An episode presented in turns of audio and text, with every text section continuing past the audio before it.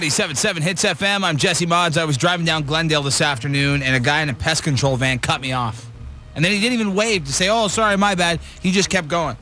So I wrote the number down to the company, and I decided to give them a phone call this afternoon. And I don't think people listen when they're trying to sell you on something. Like, I'm talking pure shenanigans to this pest control company, and all they're trying to do is get a sale. Have a listen to this. Pest Control, this is Sam. How can I help you? Sam, Yes. got a rat problem. Okay. Yeah, there's a rat in the neighborhood.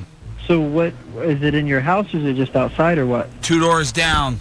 Two doors down. Okay, gotcha. Um, so tell me, uh, how long has this been going on? Uh, about three months. Three months. Okay.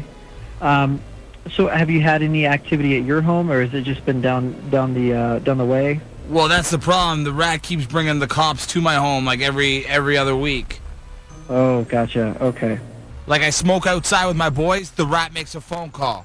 I got the tunes too loud, the rat makes a phone call. Pretty soon things are gonna go pop pop. Know what I mean? Got it. Yeah. So we could we could help you out with that.